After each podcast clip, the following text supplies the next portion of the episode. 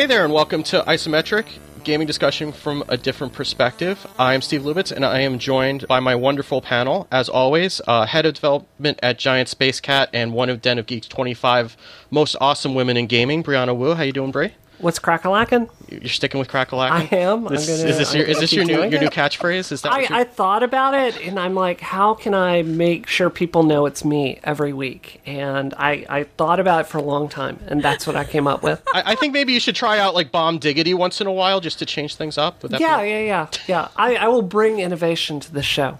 Uh, we're also here is Assistance Games Editor at Pace Magazine, Maddie Myers. How you doing, Maddie?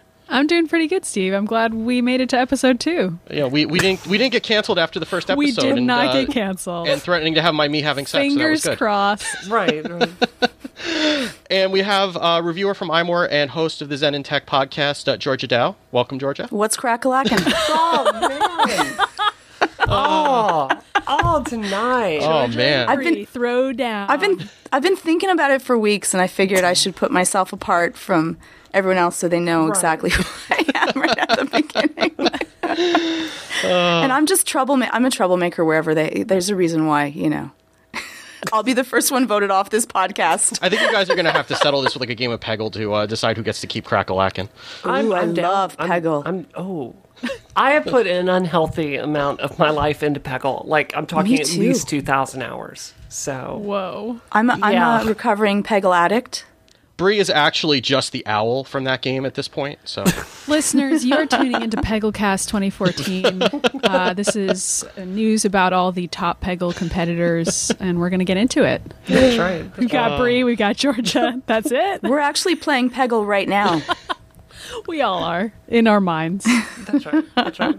All right. So why, why don't we do some follow-up from last week, and then we can get into all the fun stuff that happened this week. So we were talking about, when we were talking about Nintendo and how they're completely screwing the pooch, uh, we we got into a discussion about Bayonetta and whether that was actually, Bayonetta two, and whether it was actually going to come out or not. And apparently, uh, both Bayonetta two and Hyrule Warriors, which we didn't talk about, are both going to get release dates in Japan over the summer. What? So that's... That's good news. I'm actually, I forgot about Hyrule Warriors. I'm actually really excited about that, even though I don't really play the Dynasty Warriors games all that much. But, uh-huh. you know, in any port in a storm at this point. But we don't need to, we don't need to get back into that again. But are, do you guys feel better that at least we know that Bayonetta two is, has a shot in hell of coming out? I actually do feel better. Is that weird? Is that sad? I sleep a little better at night now knowing that Bayonetta two is coming. It's I'm very invested in the mythology of Bayonetta. So just knowing that I'll get to know the the next part of that very important story, it's it, it means a lot to me. I rewatched the Bayonetta two trailer a little oh my bit God. earlier yeah. today because I, I was just so excited. It's it's a very old trailer at this point. They should probably put out another one. I just, yeah. I hope for this game they're not going to do that. Do you remember when you played it and they did this thing where they would just freeze the character and not lip sync and the camera would just move around them for the cutscenes? Yeah. Like, do you remember that? Yeah. I'm still bitter about that. So basically we're hoping that a bit gets cleaned up this time right. around, as one would hope for any sequel. But right, you guys are actually going to get me to play this game at this point because I didn't. Oh, play yeah, the first I know. One. I'm like, my standards are low. I just want the game to come out. But I saw, I saw, I was watching the video, and it is absolutely really kind of steampunk, mm-hmm. um, femdom, really cool. Like it looked really like an interesting, fun. Uh, nothing too serious game. I'm cool with that. And it's also co-op, yeah. right? We've got that other... Oh, I love the yeah. idea that it's co-op. Isn't Any it? game that's is that co-op is better for me. Is that still confirmed that it is co-op? I should know this. But they've still got two women in the trailer. And as I was watching it, I was like, oh, yeah, I think there were some co-op rumors on this game. Yeah, there there cool. is. There's two-player mode. Uh, they just said that there's a two-player mode. That's all that they've said. I am so. excited to try and fail to get my boyfriend to play it with me. Yeah, I doubt it'll be online co-op because Nintendo, but yeah. at least, it, you yeah. know, and anything is better than nothing. You don't want to be friends with the kind of people on Nintendo's Wii U that are going to be wanting to play. Oh, I can't wait for the Miiverse drawings to come out about this game. That's oh, going to be fantastic. Yes. What are the stamps going to be? That's going to be great. Oh, wow. And I don't know about if I'm so excited about Hyrule Warriors just because I love Zelda games, but I never actually played Dynasty Warrior, like none of them. I think I tried to play it once, and like yeah. one of the early ones, and I just never got very far. But I would give it another try if it was Link kicking ass in uh, in a game like that. I, w- I would. Though, though I have to say that the music that Kekkmokoi makes for the like, it's just wait. Here we go. It's like eighties rocky. Oh man, I love that stuff. I want the music. They should do the music though. Either way, that would be fun. Especially if it was still, like, in the Zelda aesthetic or used the same melodies from Zelda games, but eighties metal style. Yeah, like if Zelda, if they took the uh, the Zelda music and did it like F-Zero X style. And, yeah. Yeah. Oh. It could be pretty amazing. So, fingers crossed. So, uh, on less exciting news about Nintendo. So, they, they did eventually apologize about the Tomodachi Life oh thing God. for real. Mm-hmm. Not just, I'm sorry you're offended, but an actual real apology. I guess their P R person sobered up over the weekend. Or they hired a new one. Right. Yeah, or he got back off the plane and realized that somebody else had, had uh, done something yeah. very, very bad. I think that the apology was a good one. I have to say, like, if they had done this in the first place. Right. Yeah. I think that they would have gotten away from having such bad press. Yeah, what Definitely. a genius P R move. We're sorry we weren't super diverse this time. We'll do better. Like, right. wow. It's like, that's all genius. you have to do. It's that right. simple. Right. And said, like, it, it's unfortunate. It's it's too much of a change for us to, to be able to patch. Yeah. But the next time if we release another game, we'll fix I, it. Yeah, I mean, I don't buy that. But I appreciate that they said they cared and that they would take it into consideration, and I, I think that this is the best possible response, and I'm glad to see companies starting to get that. You're right. They said, we pledged, pretty easy. we pledged that if we create a next installment of the Tomodachi series, we will strive to design a gameplay experience from the ground up that's more inclusive and better represents all players. So, yeah. Maddie, I have a side question for you, because you as a journalist deal with a lot of marketing and P R people. Uh-huh. Like, what do you, how do you find, like, can you read that statement again, Georgia? How do you find, sure. yeah, yeah. We pledge that if we create a next installment of the Tomodachi series, we will strive to design a gameplay experience from the ground up that's more inclusive and better re- represents all players. I actually think blink, blink. that that second clause is really great. Yeah, Maybe yeah, there's yeah. some part of it that I'm not seeing, but the phrasing from the ground up that is more inclusive is... Right. I'm not sure if that's just a translation, but I... even if it is, it's whoever translated it did a great job, because the wording there implies that there's something irrevocably wrong with the game as it stands. Right. And that it needs to be changed completely, which... it doesn't understate the extent of the apology. Do you know what uh-huh, I mean? Uh-huh, so I, I right. actually think the wording there is really spot on. Yeah, yeah, yeah, yeah. Yeah, and I saw there was a there was an article that somebody posted. I was complaining about this online, as I do, and there was somebody gave me an, a link to an article that I'll put into the show notes that goes into some of the complexities when you're doing database design with a certain assumption that you have a, you know, a heterosexual marriage, and then trying to hmm. retrofit that mm-hmm. behind the scenes in the database. And it did seem kind of compelling, because there's a lot of intricacies that you get into when you start expanding that out if you didn't design for it ahead of time. So yeah. I kind of will give them a little bit more of a pass on it. It would be nice if they at least tried to patch it, because this is twenty fourteen, but, you know, I can kind of give them a little bit of the benefit of the doubt that if they designed the database in a certain way, they could have really screwed themselves yeah. by having by trying to, to put this in after the fact. I'm kind of willing to give them a pass, because I know they're probably hurting for money and time right now. Right, right. So they're probably just like, gosh, we don't have the people to do this right now. They'll they'll probably just get around it by not making a next installment. That was my thought when I saw it, actually. Because like if we do if we do another one, then we'll do it, okay, and then we'll never hear this story. That would be pretty again. out of character for Nintendo, though, because they to, are the king of the next installment, right? Yeah. I mean, right. No, it wouldn't be out of character for them to not localize a sequel to a uh, to a popular game, like I don't know, Mother three. But I think that if this game does well, and it already seems to be picking up a lot of steam here, then they the it, we'll see it happen for some. Really, years. because I. Don't I I've, I've seen people talking about this yeah. game everywhere, and maybe it's just because my friends like this kind of thing. I know a lot of people who like Animal Crossing as well, which is sort of a similar aesthetic. Um, so maybe that's just the people I know, but I'm not sure. Yeah, yeah. Oh, by the way, Maddie, were you excited that you can now play as the female villager from Animal Crossing in Super Smash Brothers? I actually didn't know about that. But now I'm excited because that's really cool. Yeah. I'm, I was, I'm just excited for straightforward stuff like the Wii Fit Trainer. I'm just excited for Super Smash in general, actually. I'm really well, I'm glad excited. I could brighten your day a little, a little bit with that, that. No, that's kind of cool. I, I know that they don't have that many women to pull from.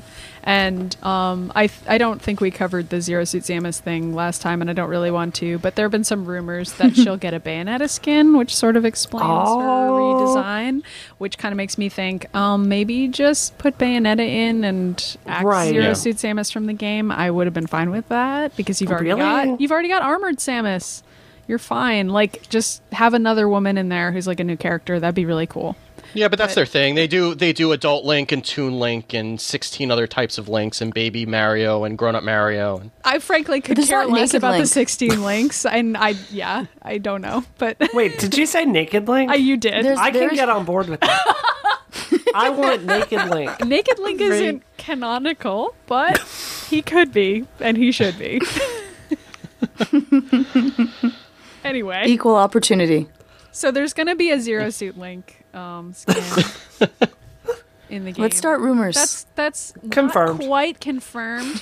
You heard I that from Paste Magazine. See a confirmation yes. of that later this week. Fingers all crossed, right. everybody. All Just right. Zero Suit all the things. Zero Suit uh, Ganon. I'm looking forward to that. Oh, and we have problems yeah. with the Zero Suit Panda. We do. I would play as a Zero Suit Panda for what it's worth. That would be adorable. I think that the clothing-suited panda is actually the creepier of the two versions. Okay. That's it. You you just drove the conversation straight no. into a wall. We so we'll talk to you all next week. Thank you for joining us. Yeah.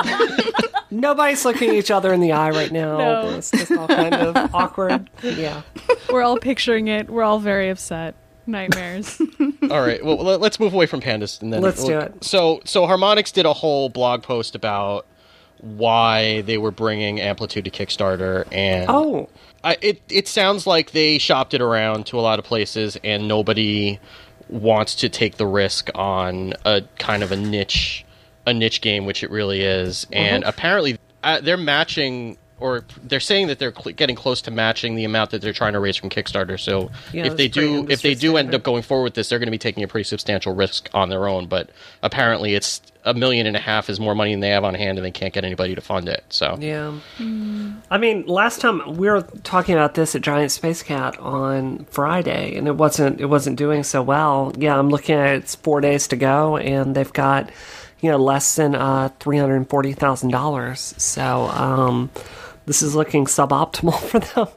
Yeah, I mean, hopefully it'll you know it'll get a lot of attention in the last couple of days. I'm still really excited about it, but you know, well, we'll when we happens. did our Kickstarter, we learned that um, typically, if it gets down to the last few days and it looks if it's within like three fifths of the goal, it will typically make it that far. But in this case, it's like that close; and it hasn't even made it to half. Basically, people want to. Back something it feels like a winner if you look at the statistics behind what gets funded and what doesn't. So I don't know, this isn't looking so good to me. Well, they uh, and they're they're not having a really great week to begin with because right. of uh, what we're going to talk about next, which is the big news of the week, mm-hmm. which is that Microsoft has pretty much killed the Kinect, mm-hmm. which they haven't officially killed it. If you ask them, they're giving you a lot of corporate speak about, well, we're hoping that people are going to buy the Xbox One without it and then upgrade to the Kinect when they when they have the money for it or whatever. But the uh, the the crux of the matter is that starting in June, they're going to be offering a version of the Xbox One for four hundred dollars without the Kinect, which is more or less what people have been asking for ever since the Xbox One was announced way back before E three. And, and certainly when they announced the five hundred dollars price point at E three. And so this pretty much is going to put the Kinect out of its misery because there really hasn't been anything for it except for what, like Kinect Sports Rivals? Is that the game that just came out that was kind of kind of meh? Mm-hmm. And uh, Harmonix apparently didn't know until the, the announcement came out because they had a couple of tweets from some of the people high up, which were kind of like, well, great, thanks for that. Yeah. Uh, so, which is kind of, I mean, given that Harmonix is the only company I think that's really making anything for the Kinect that's not owned by Microsoft, I think that Rare was the big the big studio that was pretty much exclusively for Kinect games, and I think Twisted Pixel... I mean, Twisted Pixel's definitely done some stuff for the Xbox three sixty. I don't know if they were working on anything. Didn't Microsoft buy them they last did. generation? Yeah, they yeah. did. Yeah. They did. And and the Gunstringer was pretty much one of the only games for Kinect that was worth playing, in my opinion. Right. Uh, but it would have been nice for Harmonix to not have found out about this from, from Twitter. It's kind of like breaking up with somebody via text message. Th- does this going to help the Xbox? And let me ask you guys, am I the only person here that owns the Xbox One? I think so, yeah. Yeah, okay. I think you are. I, I want one. I just, I think I'm the most financially challenged person on this podcast. So I, I, no, but I've been seriously weighing whether to get the P S four next or the X-Bone. Right. And um, I am on, have honestly been leaning towards the P S four. Today I watched that Destiny trailer again, got really pumped about it. Uh-huh. Um, I... was hanging out with a friend who has a P S four, watching him play some games, and so I was kind of feeling it today, but but I mean, you know, without the Kinect it's a little more affordable for me, so right. it's it's tough, but I also know that without the Kinect I wouldn't be able to navigate the menus with the power of my own voice, right? Which is really cool. I hear it, it's really awesome. It's the best part of owning it, and I, I didn't think it was going to be great at all because Siri is so yeah, mediocre on mm-hmm. the iPhone, but it is really cool to like come down home after a day of work and plop down on the couch and say Xbox on, launch Titanfall. It's really awesome, and to have it like recognize your face and sign you in like when you pick up the controller. I have really liked the Kinect features of the Xbox One personally. I think it's the real the thing that really makes it stand out from the P S four. So, see, I think that being having three small children who mm-hmm. are never quiet ever.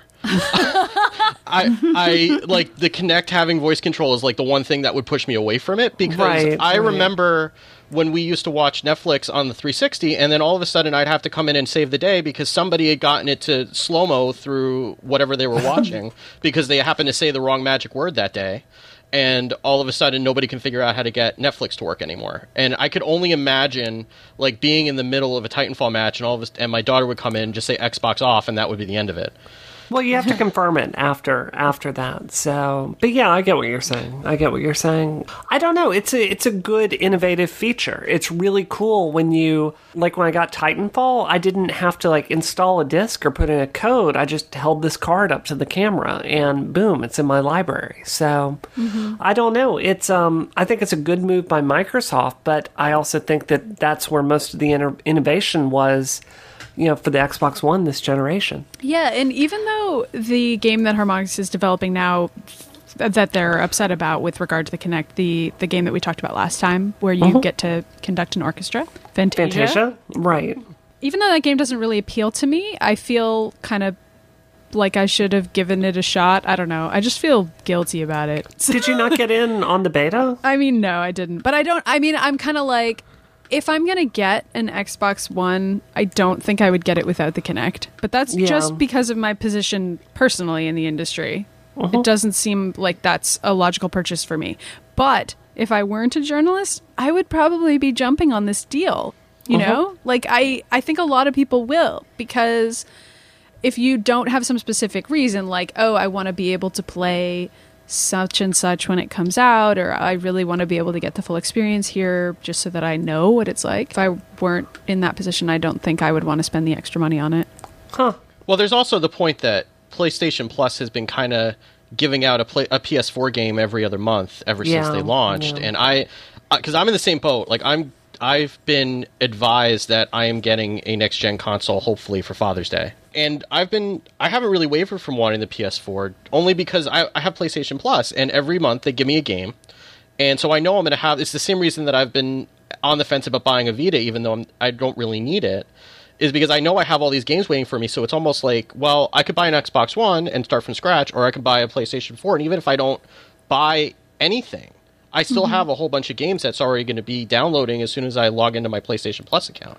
But the PlayStation Plus games currently for P S four are not that great. I mean, they're just not. Yeah. Um, you know, I mean, Towerfall Ascension is probably the best game on P S four to play. And, you know, it's now on PlayStation Plus, and it's fifteen dollars and sixteen-bit graphics. Right, right. So. Uh, but it, but that, that you're being logical. And I, and that's and it's not, I'll admit, it's not a logical thing. But also Transistor's coming out next week, which is the other game that I'm really looking forward to. Yeah, okay, that game so you have, look cool. You know, I mean, you have, you have Forza. You have Titanfall, you have, you know, Dead Rising. Mm-hmm. Um, yeah, there's some really good games for Xbox One. I don't know. I'm probably the only one, but but I'm, I kind of get upset with the entire principle of it. With PlayStation, they really came out and gave everyone what they wanted right away mm-hmm. and tried to make it as user-friendly and, you know, seem, at least, to care about the people that are going to be buying the games. Whereas when Xbox came out and they, they gave their press conference, it almost seemed like they were trying to strong-arm, like, you're stuck with us because we already know that you love our games, mm-hmm. and so you're going to have to follow our D R M, and the Kinect is always going to have to be on, and you're going to mm-hmm. have to maybe check in every twenty-four hours, and all of these things... I, I do think that strong-arming the people that you then want to buy your products is probably not the best policy. And then the way that they just kind of went at it so...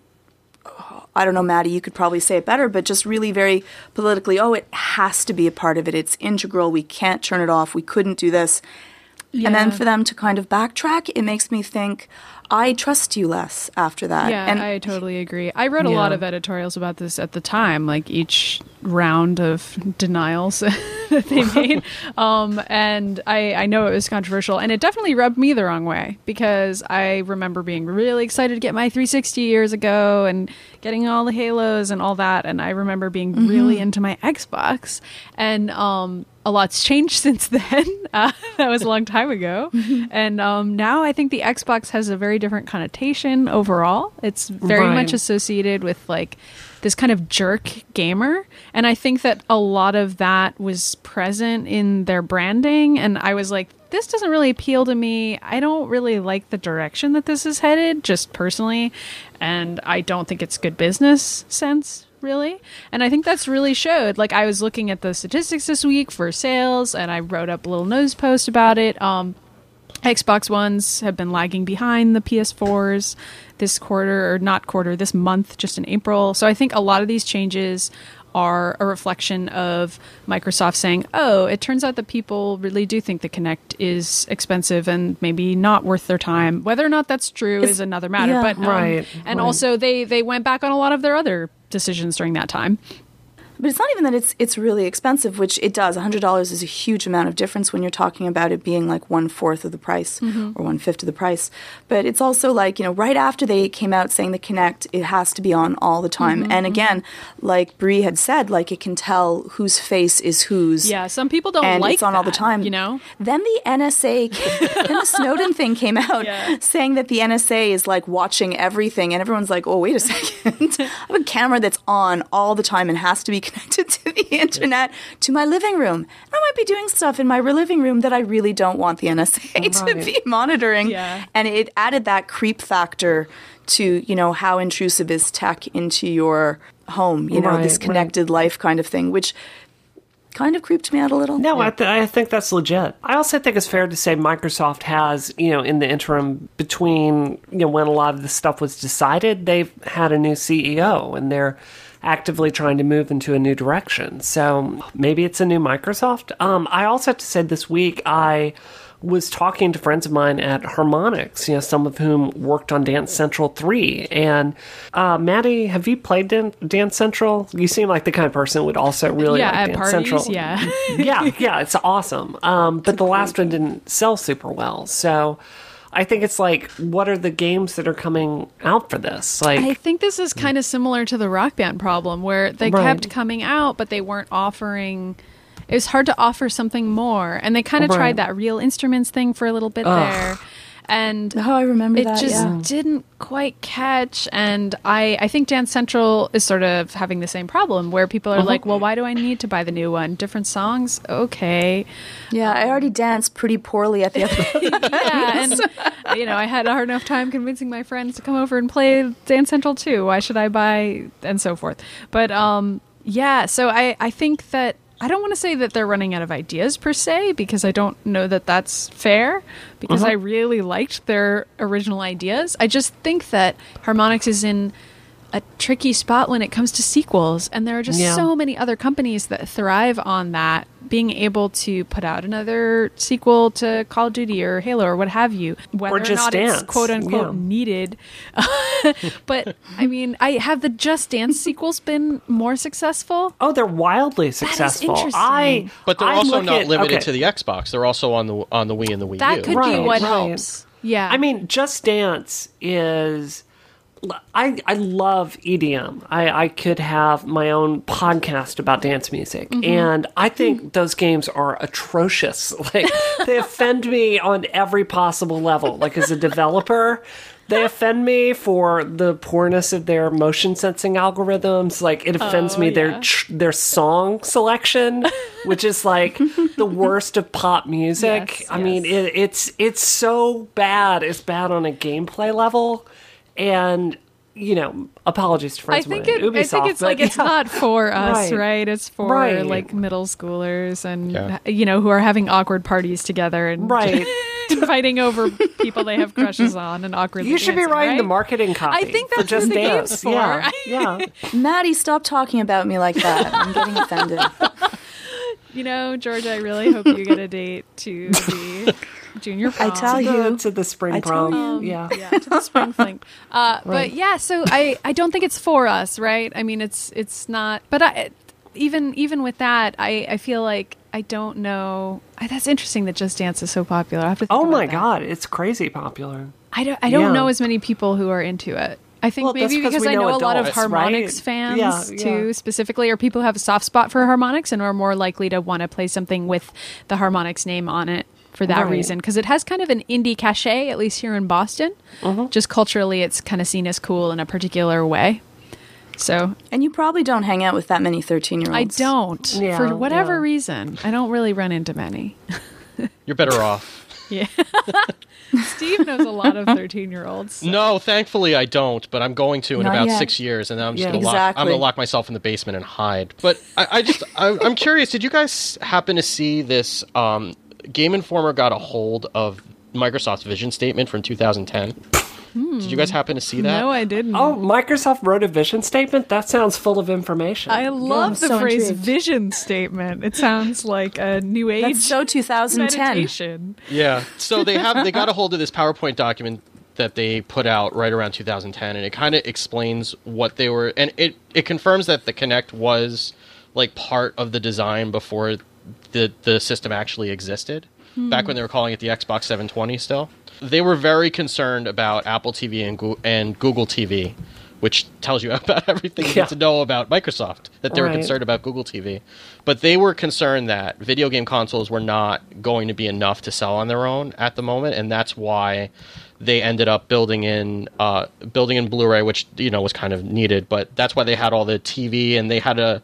a plan for whole room, whole house D V R, where you would record something on your Xbox and then be able to be to, uh, I guess, AirPlay it, or obviously it wouldn't be AirPlay because it's Microsoft, but AirPlay it to uh, your iPads or your probably your Surface Pro that yeah, doesn't work. Surface Pro and uh, so Blu-ray and Surface Pro. But it, but it is kind value. of interesting that, that they're not really BSing us about that Kinect was fundamental to the system, because they were they were intending on including that and making it fundamental to the system before they even knew what the system was going to look like. And I think that they felt like they needed to differentiate themselves from the other systems because they just didn't feel like game consoles were going to be able to sell in two thousand thirteen, two thousand fourteen, which they were they were clearly wrong about, because Apple hasn't really done anything with the Apple T V nope. other than half-heartedly come out with controller support for the iPad and, and the iPhone, which doesn't really work all that well from all reports. No. And then Google just hasn't done anything. So I, I guess the question is, is this is this the end of like these gimmicky things for consoles? No, no. Like, because no, not as long as Nintendo's around. Well, true, I mean, yeah. But it, it just seems like Nintendo's not doing. We we've we beat Nintendo to death. I don't want to go back there again. But we, oh, man. with with the ta- oh, with the tablet, I had like a whole pile of Nintendo discs right here. So. Do you want to just you want to just get a couple off your chest yeah. now so we can I don't think I don't think it's the end of gimmicks either, but not necessarily no. because of Nintendo, just because that's kind of how tech survives, right? Yeah. Like you, Though yeah. we are more savvy than we used to be, right? Like, remember the Nintendo glove that would, like, electrocute people? The power glove? The power glove, glove, the power glove it would electrocute oh people. Oh, my God. That just makes me want to buy is, one on eBay even more. That sounds great. I think they're pretty pricey Which is bad. Now, but get one. It's bad. That's bad. You don't want to electrocute the people that are, you know, I guess they've already bought the glove and it doesn't matter. And the little robot... Yeah, you know, well, the, the robot, Rob the Robot had a purpose because that was right after the video game crash, and they, they couldn't sell a video game console, so they needed to have all those kinds of things just to be able to to get people to stock them. They were basically saying, "Oh, it's not really a video game console; it's a toy. Here, look at the robot over here. Don't don't pay attention to the video games; just look at the robot." Well, I'm not going to be the one to diss Rob the Robot because he's adorable, and I would want one just so I can put it in the back when I'm podcasting, just to have a Rob the Robot. If you have a Rob the Robot that you don't want, send it to me. Why would anyone you know, not want their Rob the Robot? Oh my God, he's adorable. Gyromite. Everyone, Gyromite he's was ador- awesome. Yeah. Everyone yeah. is clinging tightly to their Rob the Robots and keeping that No, no, no, themselves. Give it to Georgia. Give it to Georgia. It's going to be okay. But I think that we are more discerning with what we spend our money on because there's been so many things that are like gimmicky and don't work, or things that are even like, you know, Google Glass, and it's not like, you know, yeah. it's kind of it's kind of like it could be, but it can't be. So when we're talking about gaming, we want something that's actually going to enhance our game. That's See, but make Georgia, it- I think there's a key word in what you just said, which was we are more discerning, and I think like we're we're so close to. Like, it's so easy to forget.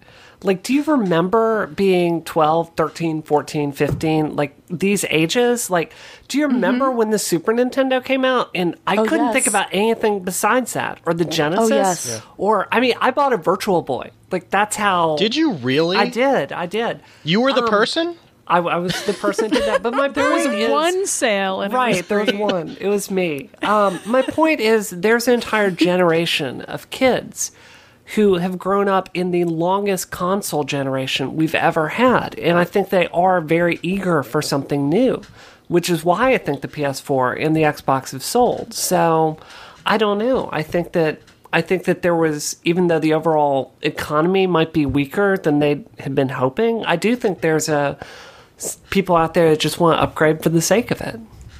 I think that you're right. I think that there's a part of that that if, you know, my thirteen-year-old is dying for this, uh-huh. I'm going to shell out my hard-earned cash to buy it. But it would also depend on the price point. I'm not getting them a Google Glass for one thousand five hundred dollars or Oculus Rift glasses. Though wants a Google Glass. Oh, no, my God. I, no one wants... Okay, let me let me backtrack. Right. No one wants a Google Glass. That Let's is just... a strange thirteen-year-old who I want to meet, first of all. I know I said earlier I don't meet thirteen-year-olds often, but I'm interested in meeting the one who wants a Google Glass. Glass. If your thirteen-year-old has a Google Glass, write into right in. the show. We will have them on the air. I will we tell won't. you, if it's a thirteen-year-old boy who has Google Glass, you do not want to meet that thirteen-year-old boy. I kind of do, so that I. No, I, I really, I think I would too. Yeah. Or at that least would be an ask anomaly. A few questions. I do know how oh, to yeah. do that. Um, yeah. Yeah, no, Google Glass is a whole separate... I the, We are a video game podcast. Georgia, I'm sure you talk about Google Glass all the time uh, elsewhere. But yeah, it's kind of... It falls under the same camp for some of these video game tech appliances in a way, right? It's kind of it reminds me of the way that people talked about like the PlayStation Move when it came out, and the the PlayStation Eye, which I also had. I didn't and, have the um, PlayStation Eye. What did that do? It allowed me to play games badly.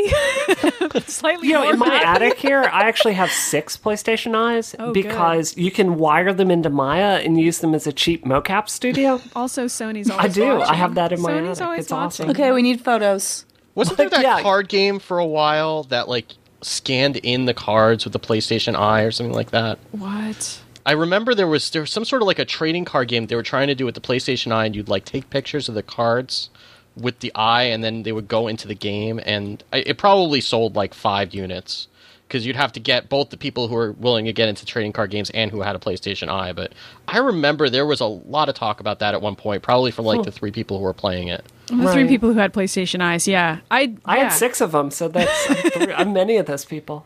Yeah. Anyway, um, yeah. I, I remember when everybody thought that Move and mo- motion controls would be the thing, and right. that was roughly around twenty ten, right? So that's yeah. probably why yeah. Xbox wanted to, or Microsoft wanted to be centralizing the Kinect so much, because it seemed like that was the direction we were headed for uh, hot second.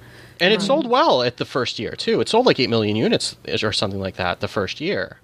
And so they had no reason to think that that wasn't going to continue. And the games that were coming out initially were not not all of them were winners, but there were that was around when like the Gunstringer came out and Child of Eden and Connectimals, and, and they had a decent flow of games, and then it they just ran out of ideas really, really quickly. I, after that first year, I don't remember anything that was other than, you know, iterations of Dance Central and Just Dance right. that came out that was that was at all innovative beyond what they did with it the first year.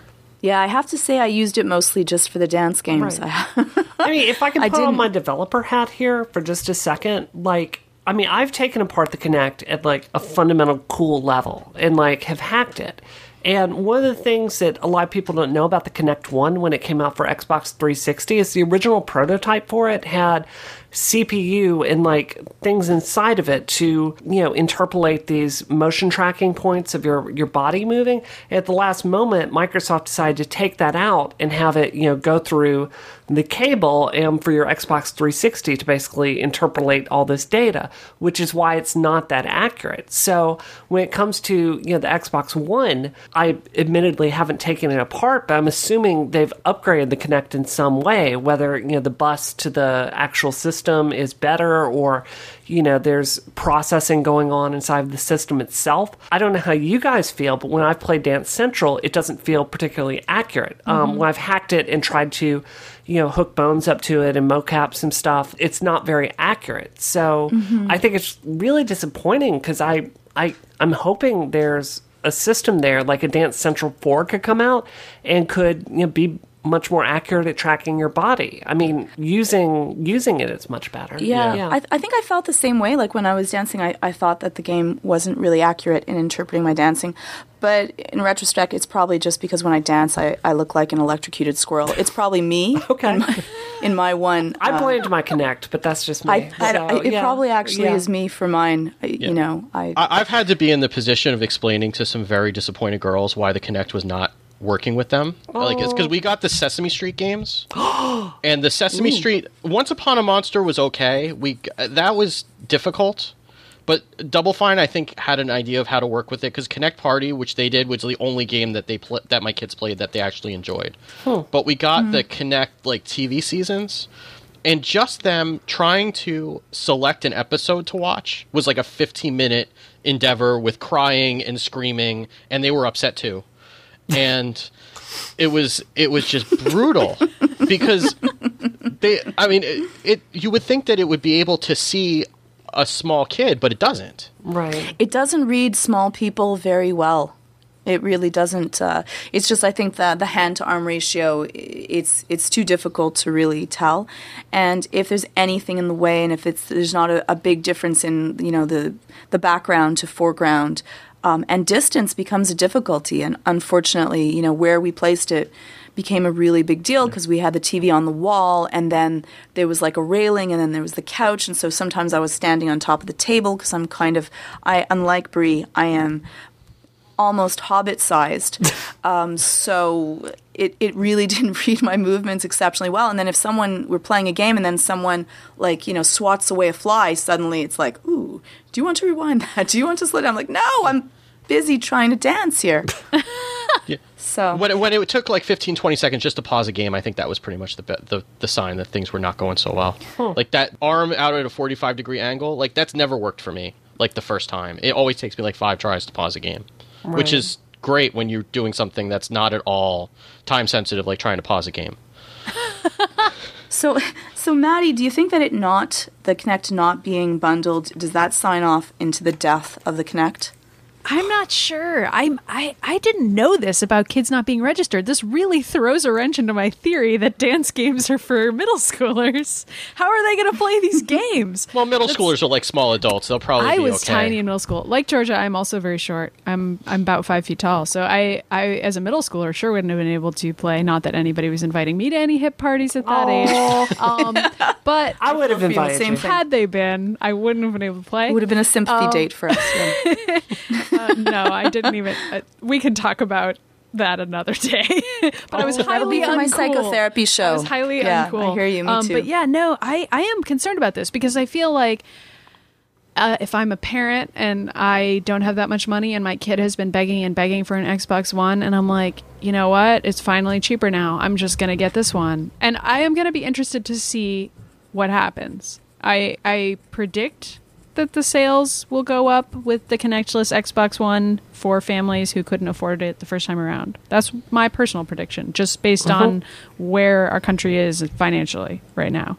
Yeah, and, well, um, and there's so no Bri- and there's no real use case for the Kinect either. I mean, well, there's no I, games out that are. It's also like if you're a parent and you don't know anything about it, you're like, well, yeah. there's a big price drop, and my kid really wants this, so I'm uh-huh. going to finally get them this, right? I mean, right. you, you yeah. aren't going to think about the repercussions of not having Kinect. You oh, might not even know them, you know? Well, Bri, as a developer, uh-huh. not having it be automatically bundled, you know, does that lessen its appeal for you to make games for it? Yeah, I mean, it, it makes the odds essentially zero. I mean, no, I, I'm for real. I mean, if it's bundled in there, then you can you basically trust that that's going to, you know, be an A P I or framework that you can, um, you know, use in making the game. Uh, if it doesn't exist for everyone, like, why am I going to go through and, you know, dedicate engineering time to develop features for that? Mm-hmm. It's there's just no reason for it. Yeah, let's also remember that the P S four has been very supply constrained. Um, I actually went out to like four stores in Boston trying to find one when I got my tax return this year, and just really couldn't find one. And then I ordered one from Amazon. It took, you know, quite a while to get here. Uh, the Microsoft, you know, Xbox One is not supply constrained, so I think you're going to find that really helping them in the marketplace. And I think it's kind of where they have to, you know, sacrifice a limb just so the patient can live, because it's not been selling very well, you know? That's a great analogy. You know, Microsoft, I mean, I hope I don't come off as an Apple fangirl here, but I mean, we've all used Microsoft products and they're just not the most well thought through interfaces. Like, they often lack attention to detail, and like this whole fiasco is just the most Microsofty thing I've ever seen, you know? Hmm. Yeah, but at least they're listening. I mean, at least they're they're starting to figure it out. It took them a year. Uh, do you can think I, that? Can I say yeah. something, Steve? Can I say something to that? Because I know a lot of people are like, oh, how sweet, Microsoft is listening. I take, and I apologize if this sounds bitter, but I'm like, they had to. They didn't have a choice. Right. They were like, you know, they're getting their butt kicked. I think that when it's this much money and it's their, it's their, you know, um, flagship product, they the, the end is nigh. If they didn't make any changes, and so they did it. If they had done it without, you know, right from the beginning when PlayStation came out and they decide, you know, they said, you know what, we're going to put people first. I, you know, I still think it's, you know, and. I understand every single company is going to look at their bottom line, and whatever they think they can do that's going to increase that will be good for them. But I would love to at least fake that you like me a little.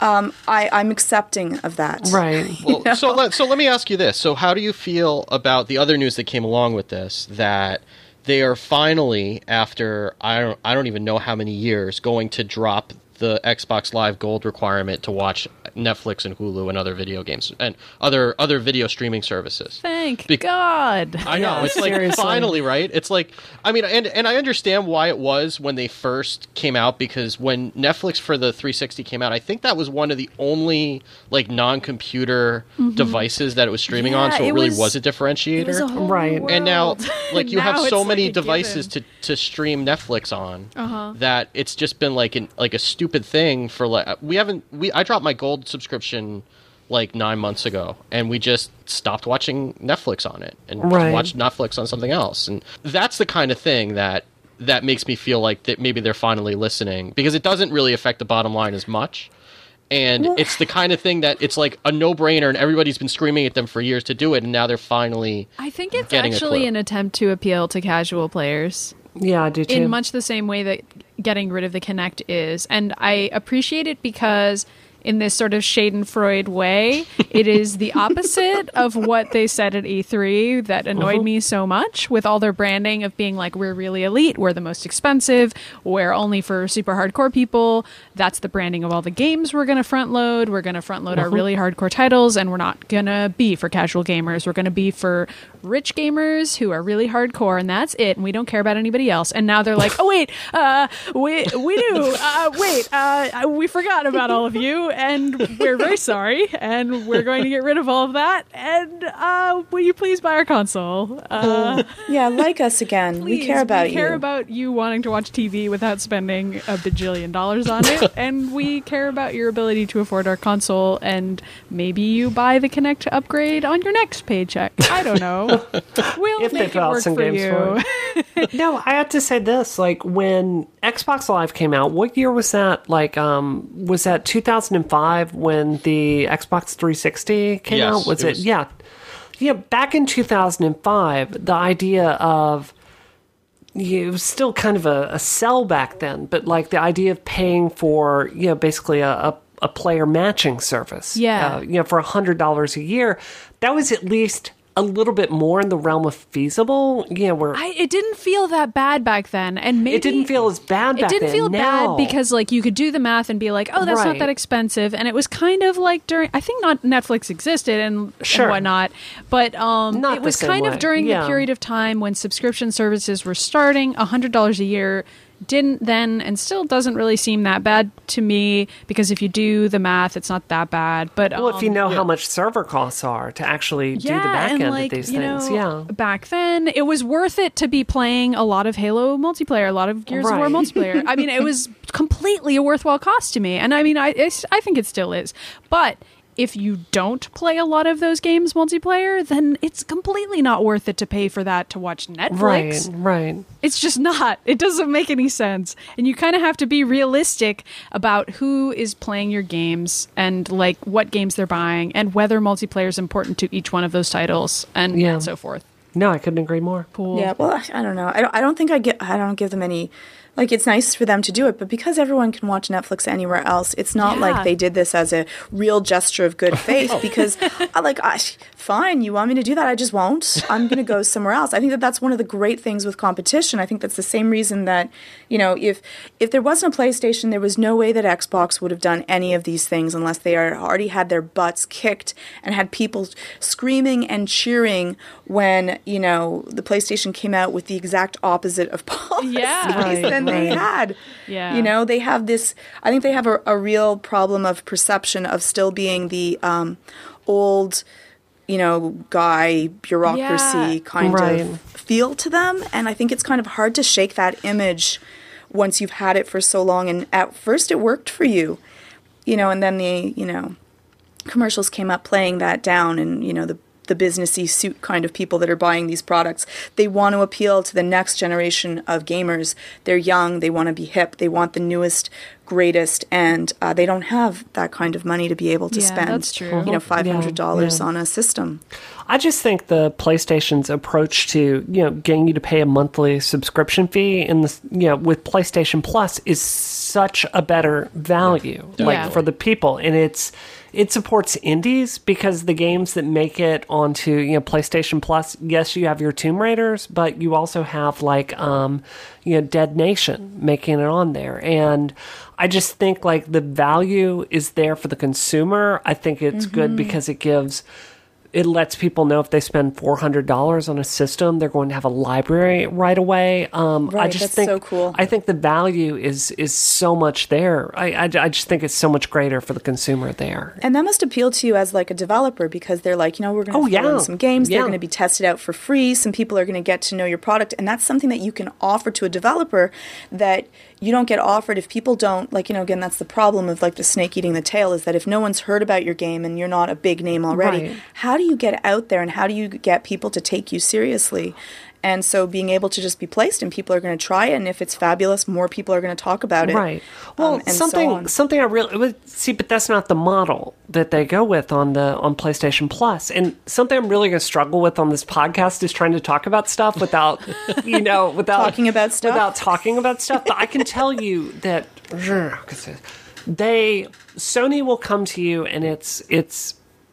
there's a certain negotiated price. It's not how many people oh. download it. They will just flat out pay you X number of dollars to, you know, for them to be able to put it on the system there. So let's say you're an indie game shop. Like, this works for two people. So let's say you are Square Enix and you put out Tomb Raider and your game cost one hundred million dollars to you know, make, and you need to recoup X number of dollars. Well, Sony is going to give you that in a flat fee, and then you know that you're recouping some of your development costs. Or they can come to you know a smaller studio like mine and give you know, me that fee, and you know it absorbs my development costs and it gets it out there. It makes it you know bigger for the sequel. Um, so you wouldn't yeah. make a certain amount per download.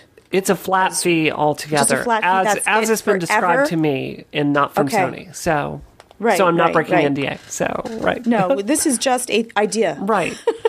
This is as people right. that have done it. I, didn't the Thomas yeah. Was Alone developer come out and say that his Steam sales actually went through the roof after he was featured on PlayStation Plus? Or no, it was it was when he released on the play, on the on the PlayStation Network, right? Because that kind of made him like legit, a legit. And, right. and once he was on a console, he was legit, and then all of a sudden, people started buying his stuff on other on P C. Whereas exactly. before, his, mm-hmm. his sales, I don't think were terrible, but they weren't like they were once he was on the PlayStation Network. So right. there's some there's some cachet to be involved to be. Uh, That is one hundred percent of the reason why you know, G S K has looked at you know being on these platforms. It's the exact same reason. So, so I guess that brings us into the other thing that we wanted to talk about today, which is this uh, this epic rant that uh, oh, Barry Mead, who's the he's one of the heads of Fireproof. I know there's not there's not very many people in that studio. Fireproof is the the studio that mm-hmm. makes The Room and The Room two for iOS, and he went on this epic rant last week about. Mobile is burning, and free-to-play binds the hands of developers who want to help. Yes, that is the title of it, and I'll link it in the show notes. And the the general thesis of his argument is that people are going free-to-play because they're trying to just get users, and then they think that if they go free-to-play, then they'll start racking up all these in-app purchases and be being like Candy Crush. And Candy Crush is more of an aberration than anything else, and mm-hmm. when you look at how many people are actually paying for anything on the App Store, and including in-app purchases, it's such a percentage of a percentage that you may as well not go that route and try to do something innovative and charge for it, and maybe you'll be a little bit more successful as opposed to trying to chase this free-to-play wave and then being caught in the in the surf when it finally comes crashing down. So I'm right. Bree, I'm just gonna I'm just gonna turn the turn the floor over to you. But you know, it's. I, I run into so many... I run into two tiers of people, like, in my industry. And one tier of people are the... You know, we're going to say maybe the Zoe Quinns of the world that just are very artistically pure, and they just want to create something. It's like, I have an idea, and I don't care about the commerciality of it as much as the purity of my idea, mm-hmm. you know? And there are a lot of developers like that in the world. On the other end of it, I run into a lot of people on the business end of it that... love to talk about, you know, like the monetization of how you bring in players, how much it costs, you know, what your schemes are to like bring in new players, what, you know, free to play, like scamming the apps, you know, app store ratings. And you run into a lot of marketer types that are exactly what this, you know, this op-ed in Polygon is, is blasting. And yeah, I can say like with my studio, we, from the very beginning, tried to create a really intense story, and you know the gameplay and the you know all the experience was at the very front of it. There's probably a really great argument out there that we're going to be shooting ourselves in the foot by not having in-app purchases and you know probably not having a free version. But I think this is a really fantastic op-ed in you know looking at the fact that a lot of the players out there, the ninety-eight percent of them that will not pay for your game, like they're telling you with their dollars, they just don't care about the product you're making. And I think that's an eminently fair argument. I agreed with every word of this op-ed. And and also the point that you don't need to make two hundred million dollars in the App right. Store. If right. your if your costs are half a million or a million dollars, you and you make two million dollars, then right. you're you're fine for your next game, and you don't need to chase the dragon in that regard. And I, I love the fact that he...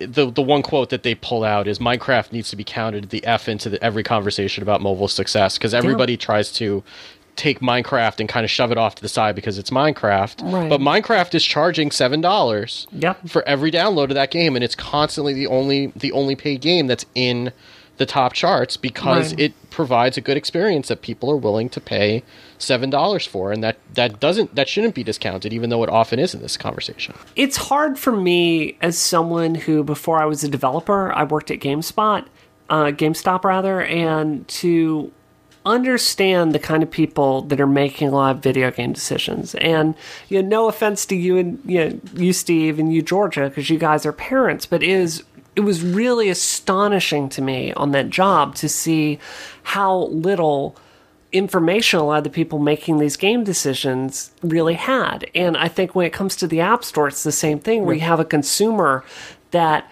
has been trained not to value software on mobile and to not value that experience and to not really think about the the development costs or any of the, the, the factors around it. And I think it's a really frustrating situation. And I think Apple also has a role to play in kind of training the consumer that the value of a game on iOS is free. You know? Well, wait. I, th- I, I think actually yeah. that people have an inherent mistrust of free games at this point. And it's. Yeah. Not, I agree mm-hmm. with you that yeah. there's definitely some misunderstanding about how much games are worth and how much they really cost. And I think right. that's true for a lot of other art forms too. Music, yeah. uh, the list goes on. People yeah. don't really understand how to pay for things in the digital age. We're figuring it out. Um, yeah. But free-to-play games like Candy Crush, like I just for Paste reviewed a game called Heroes of Atlan, which is a free-to-play microtransactions mm-hmm. kind of game.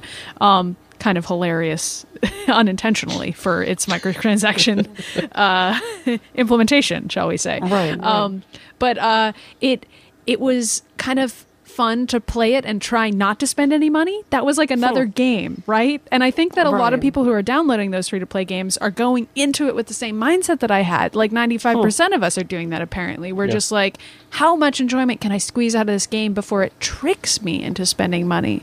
Like, we're looking Ugh. at it like it's not a piece of art mm-hmm. because it's not seeming like it is one. You know what I mean? Right. Like, I, it's not, that's not to say that I don't think that, that these games are art. I really don't want to get into that argument right now. There actually is a lot of really beautiful work in Heroes of Atlan, which only makes it more depressing that the game is trying to trick players in several spots into spending money. And it's really obvious that it's trying to do that. So I, I guess I'm just like, I think these games would be more successful if they cost one dollar and if the microtransactions weren't mandatory, but they were implemented in ways that were respectful. And I think that's right. a conversation oh. that we're starting to have, but that people don't know how to have, because then, you know, you've got trolls charging in being like, well, do you think casinos are evil? Yeah. And then oh. the conversation and just games goes and yeah. Yes, yeah. they're evil. straight I mean, into the toilet because nobody knows how to deal with it, right? I mean... I understand, Brie, exactly like your level of frustration, especially about, you know, someone I know how much you care about your game and put so much of your heart and soul into it. I think, uh, I agree with Maddie. I think that the pendulum is starting to, to swing the other way, where people are becoming annoyed and feeling harassed during a game. When I'm in a game, I want to be able to play it full route, and I would much rather up, be upfront, pay a certain amount of money. And even if I it's guess seven dollars, you're right. I don't, I just want to yeah, know as long I'm as the getting. game is worth it. Yep. Yeah. Right, right. And I think that Apple is a certain amount to blame in that they, you know, in, they started this ecosystem with, you know, making games so, like, you know, ninety-nine cents is such a cheap amount per games in comparison to consoles where we'd spend sixty dollars per game. Um, and some of them aren't any better. Um, but I think that the pendulum's switching in that people are becoming more and more um, annoyed and frustrated with, uh, like, I will stop any game that I need to pay for something in order to continue. I will pay for content, like if there's extra levels or there's an add-on sure. that I am happy to have to pay to get another level to that. And I think that I, I actually love the room. I think the game is just absolutely amazing. Was happy to spend the money to pay for it. Uh-huh. And it was fun. It was enjoyable. It wasn't frustrating. And they, they weren't trying to con me into, you know, paying for more things, or, you know, this is what you can do if you have this much, you know, pay me this much money, or, you know, ninety-nine cents for like one hundred Smurf berries. Right. And suddenly my kids have racked up a bill of like five thousand dollars in Smurf berries on my, yeah. um, you know, I, iTunes. Yeah, card. I think it's, I think it's, I, again, like, I am the sucker that I will buy any like costume in a game, like I'm the person that is why that happens, you know. And, I, I do and, like that. I think right. there's a difference between aesthetic purchases and skill-based purchases. Well, though. that's my yeah. point. Yeah. Is as someone who has gone through and has done the,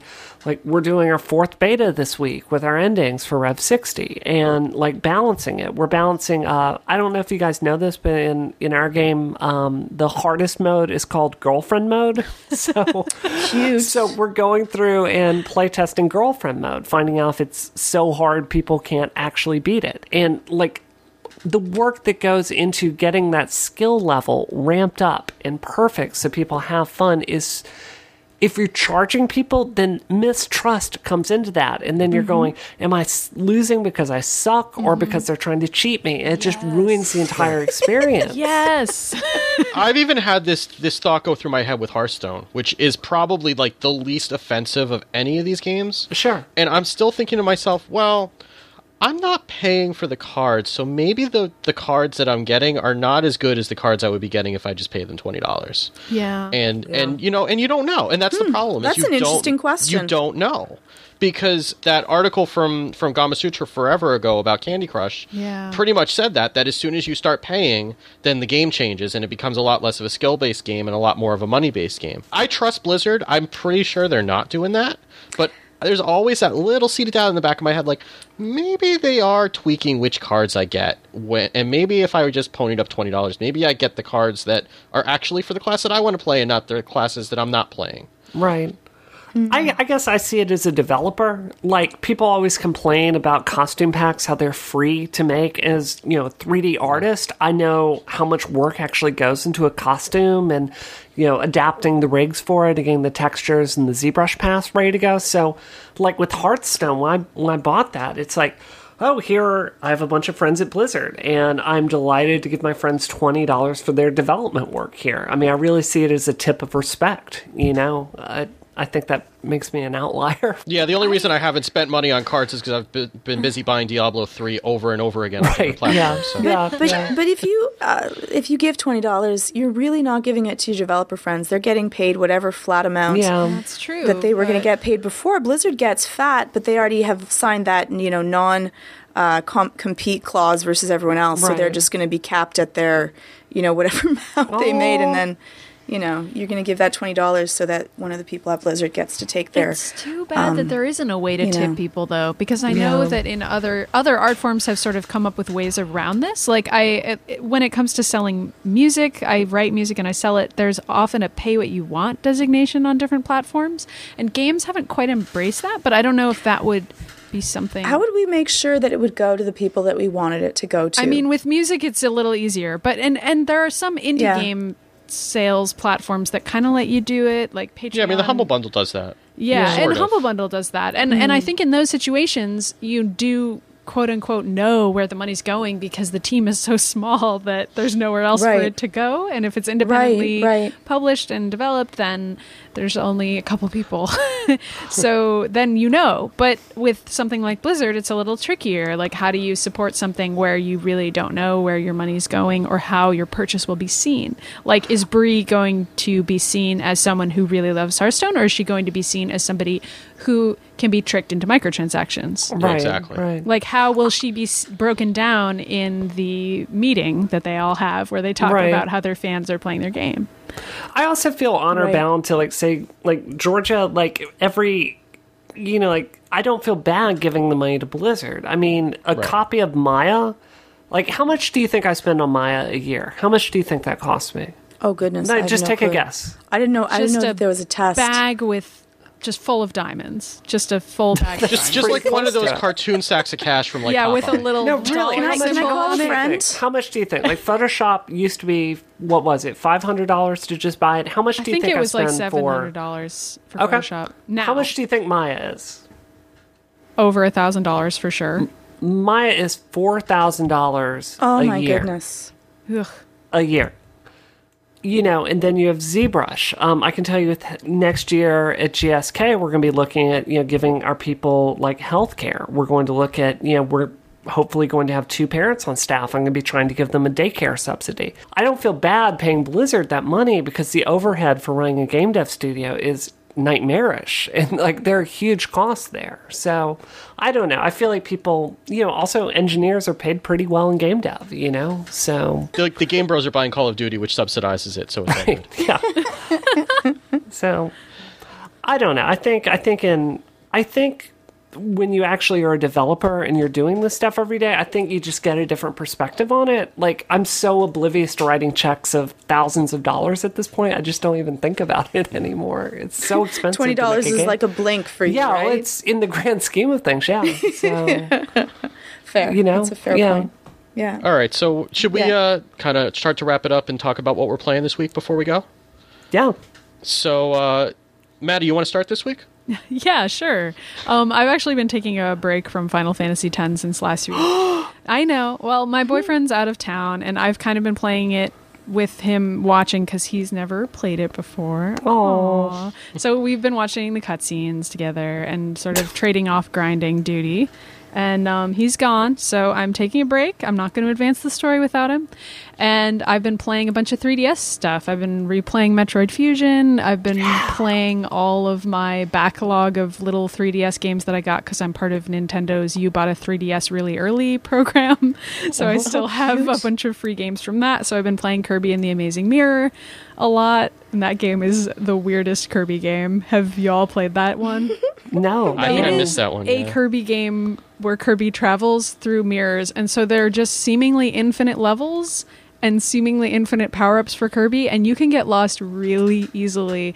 And uh, f- a friend of mine saw me playing it this weekend, and he was like, I could never complete that game because I got lost. I just got lost. And I was like, oh. This is terrifying. Am I ever going to make it out of here? So I'm I'm sort of like in a mirror within a mirror within a mirror, and there's like four different Kirbys that I can switch between, and it's...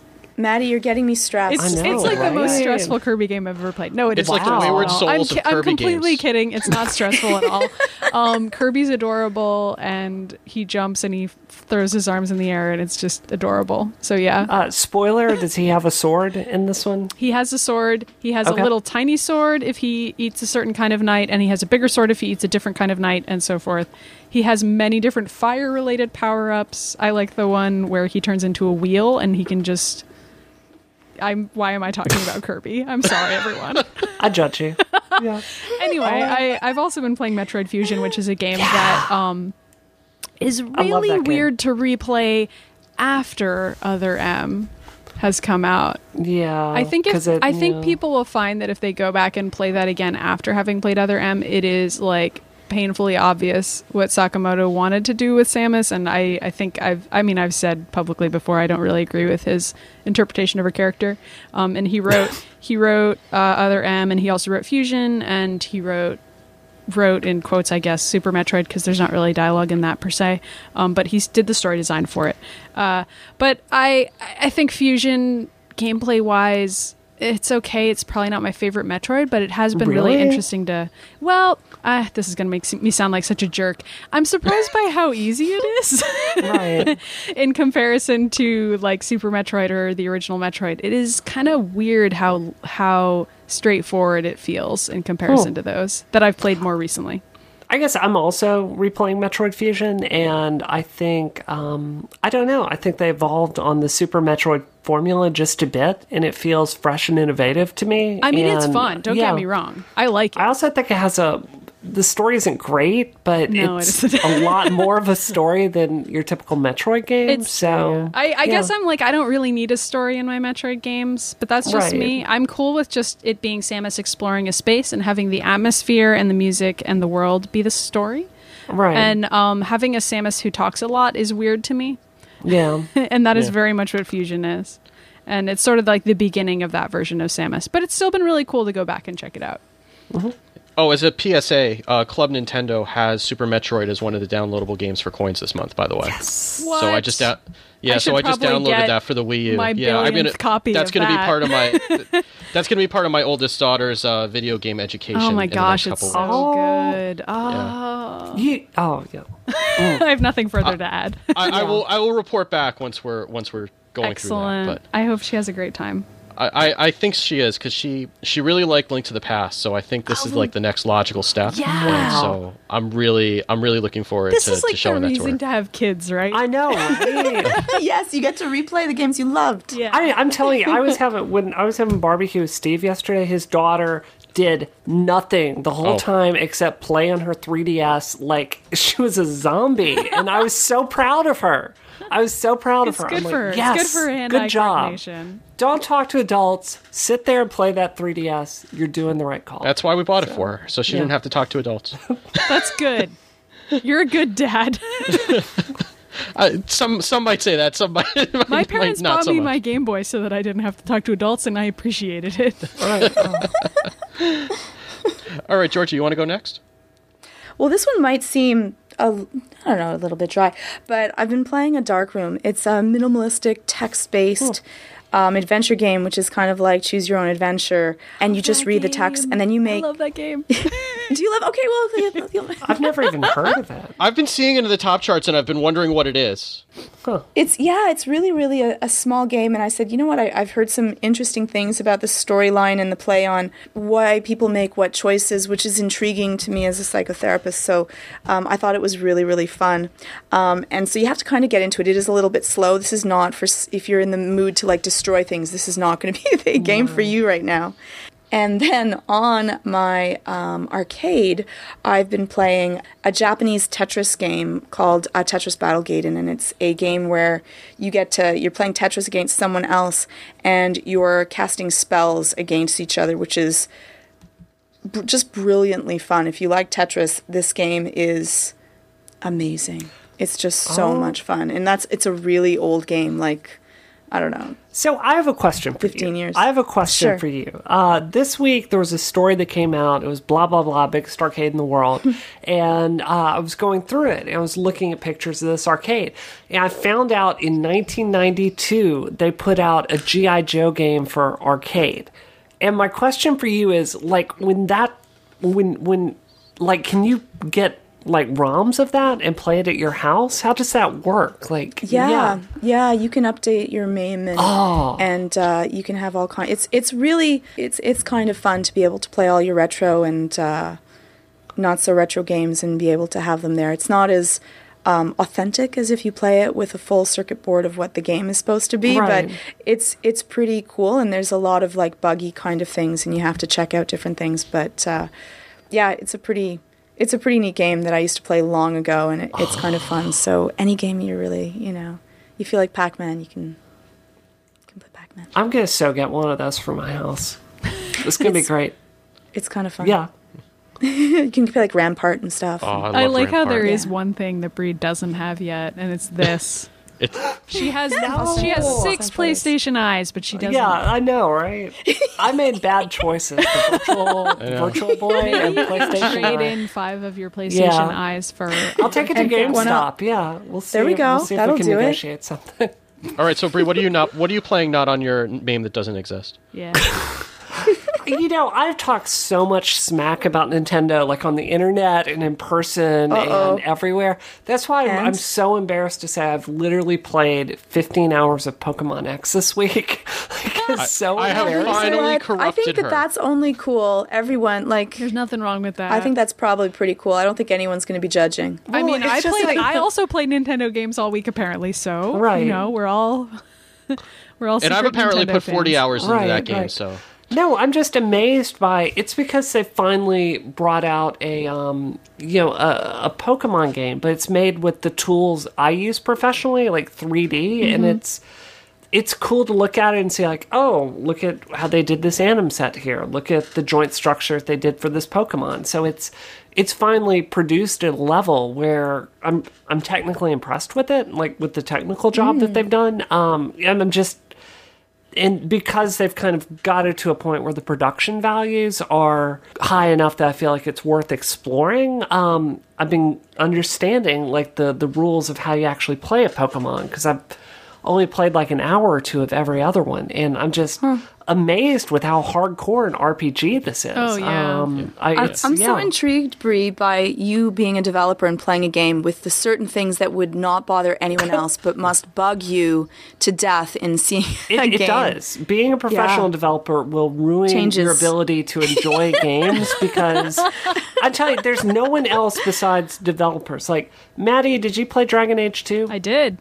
Okay, when you're playing Dragon Age two, were you looking at um, the armor and going, I wasn't, wow, they really need to bump had, the... We had a conversation yeah. about this, yeah. like, pretty early on in our friendship, and yeah. I was completely impressed. Not that I'm ever not impressed by you, but you were talking about the textures and how the over armor overlapped, and... Right, the joint influence yep. level over it, and the, the, the weight painting of it, and it's just...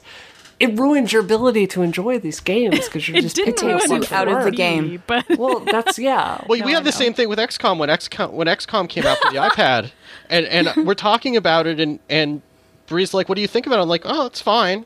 It's like, but you don't you, this uh, this and that doesn't bother you, and the shaders and, and the other thing. I'm like, no, it, I'm looking at an iPad too. It's fuzzy no matter what. It looks fine. Oh, they were X. They they implemented scale form for that game, which just killed the frame rate, and they had to take out half the bones in the face, and it's just ruined it. It makes me very angry. I'm like, okay, I got X COM on my iPad. Great, hooray!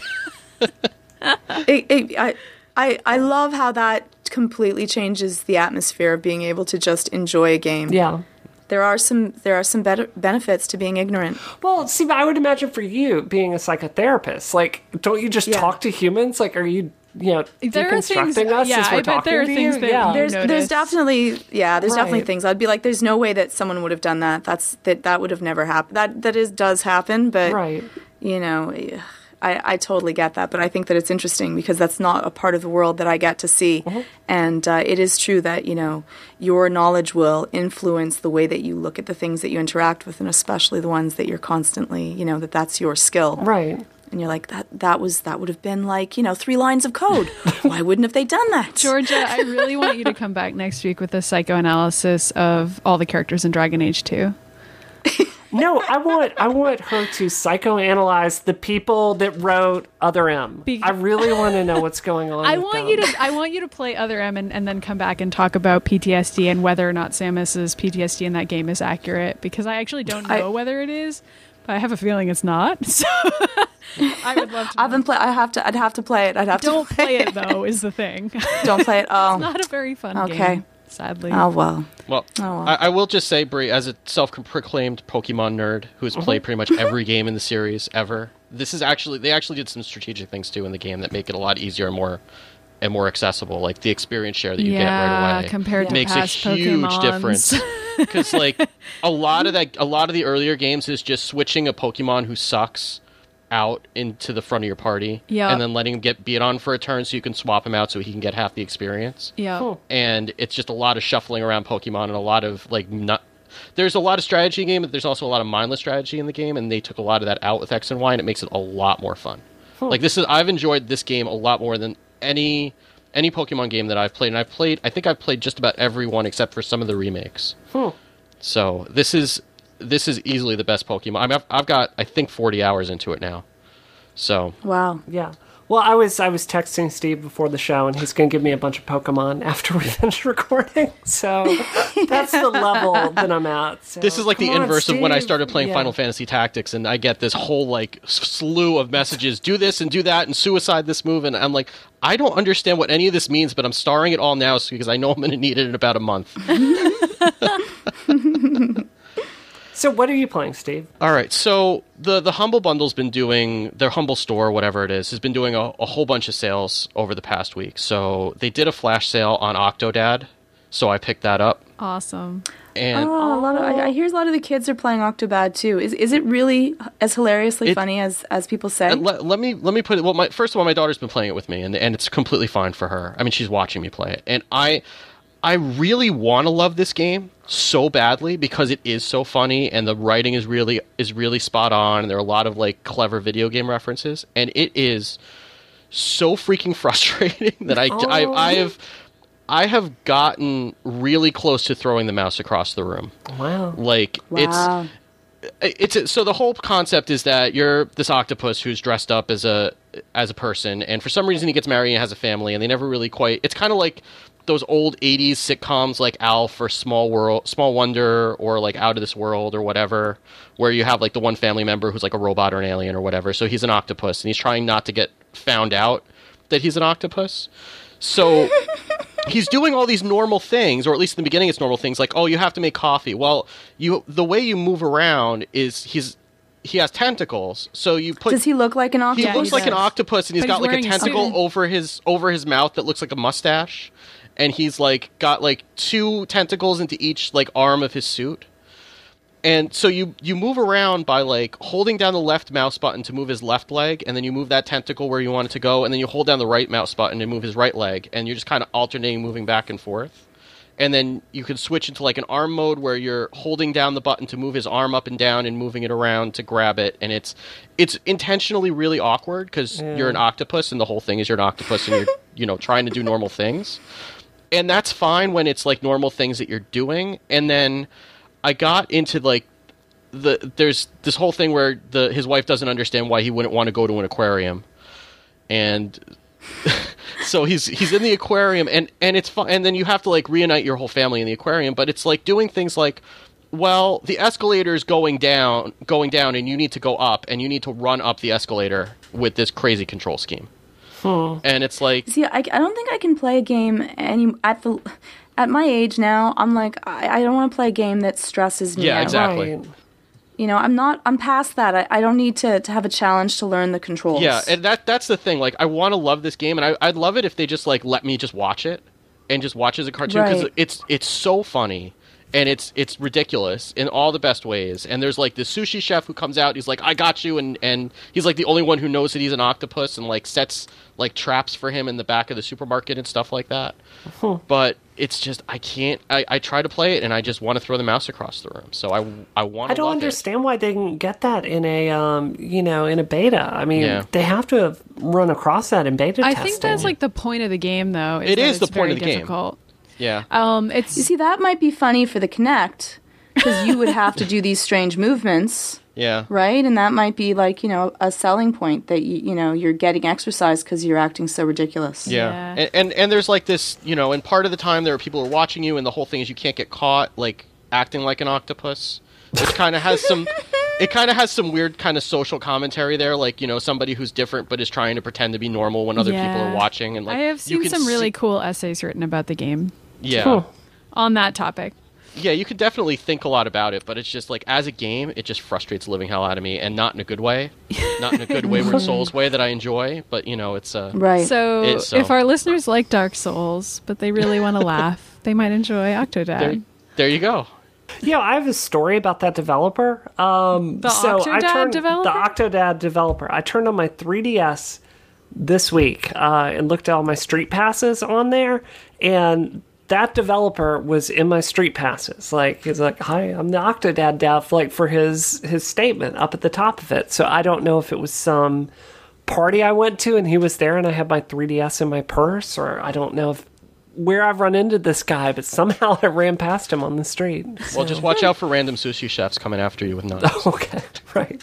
You probably didn't notice him. He was wearing a suit and he had a mustache. He just looked like a normal guy. Do you remember anybody gurgling at you incomprehensibly? Ah, uh, your daughters yesterday? Well, yeah, that's Maybe. that's, that's yeah. true. Yeah. All right. Wait, are we saying that Steve is Octodad? Oh, oh, oh my That's god! That's why this game is so frustrating for him. Right. Exactly. That's right. why I got P T S D from watching the aquarium. That's what it was. All right. On that note, I think we ought to we ought to wrap it up. So uh, you can visit our website if you get our show notes for all the links that we posted on this week's episode at isometric show dot com. Uh, you can feel free to send us email to feedback at isometric show dot com. You can follow us on Twitter. We're at isometric show. Uh, and you can find me at, at Wicked Good. Bree, where can people find you? Just follow the sirens. I assume you mean like the Odyssean beautiful singing of Giant Space Cat employees. That's right. Who that's will lure right. you that's in it. And then destroy you. Right, right. Yeah. Uh, I'm Space Cat Gal on Twitter. And uh, Maddie, where can people find you? I'm Samus Clone on Twitter. And, and Georgia. You know, That's it. And That's you can follow me. It's at Georgia underscore Dow. Okay. All right. So uh, thanks very much for listening, and uh, we will catch you next week. Have a great one.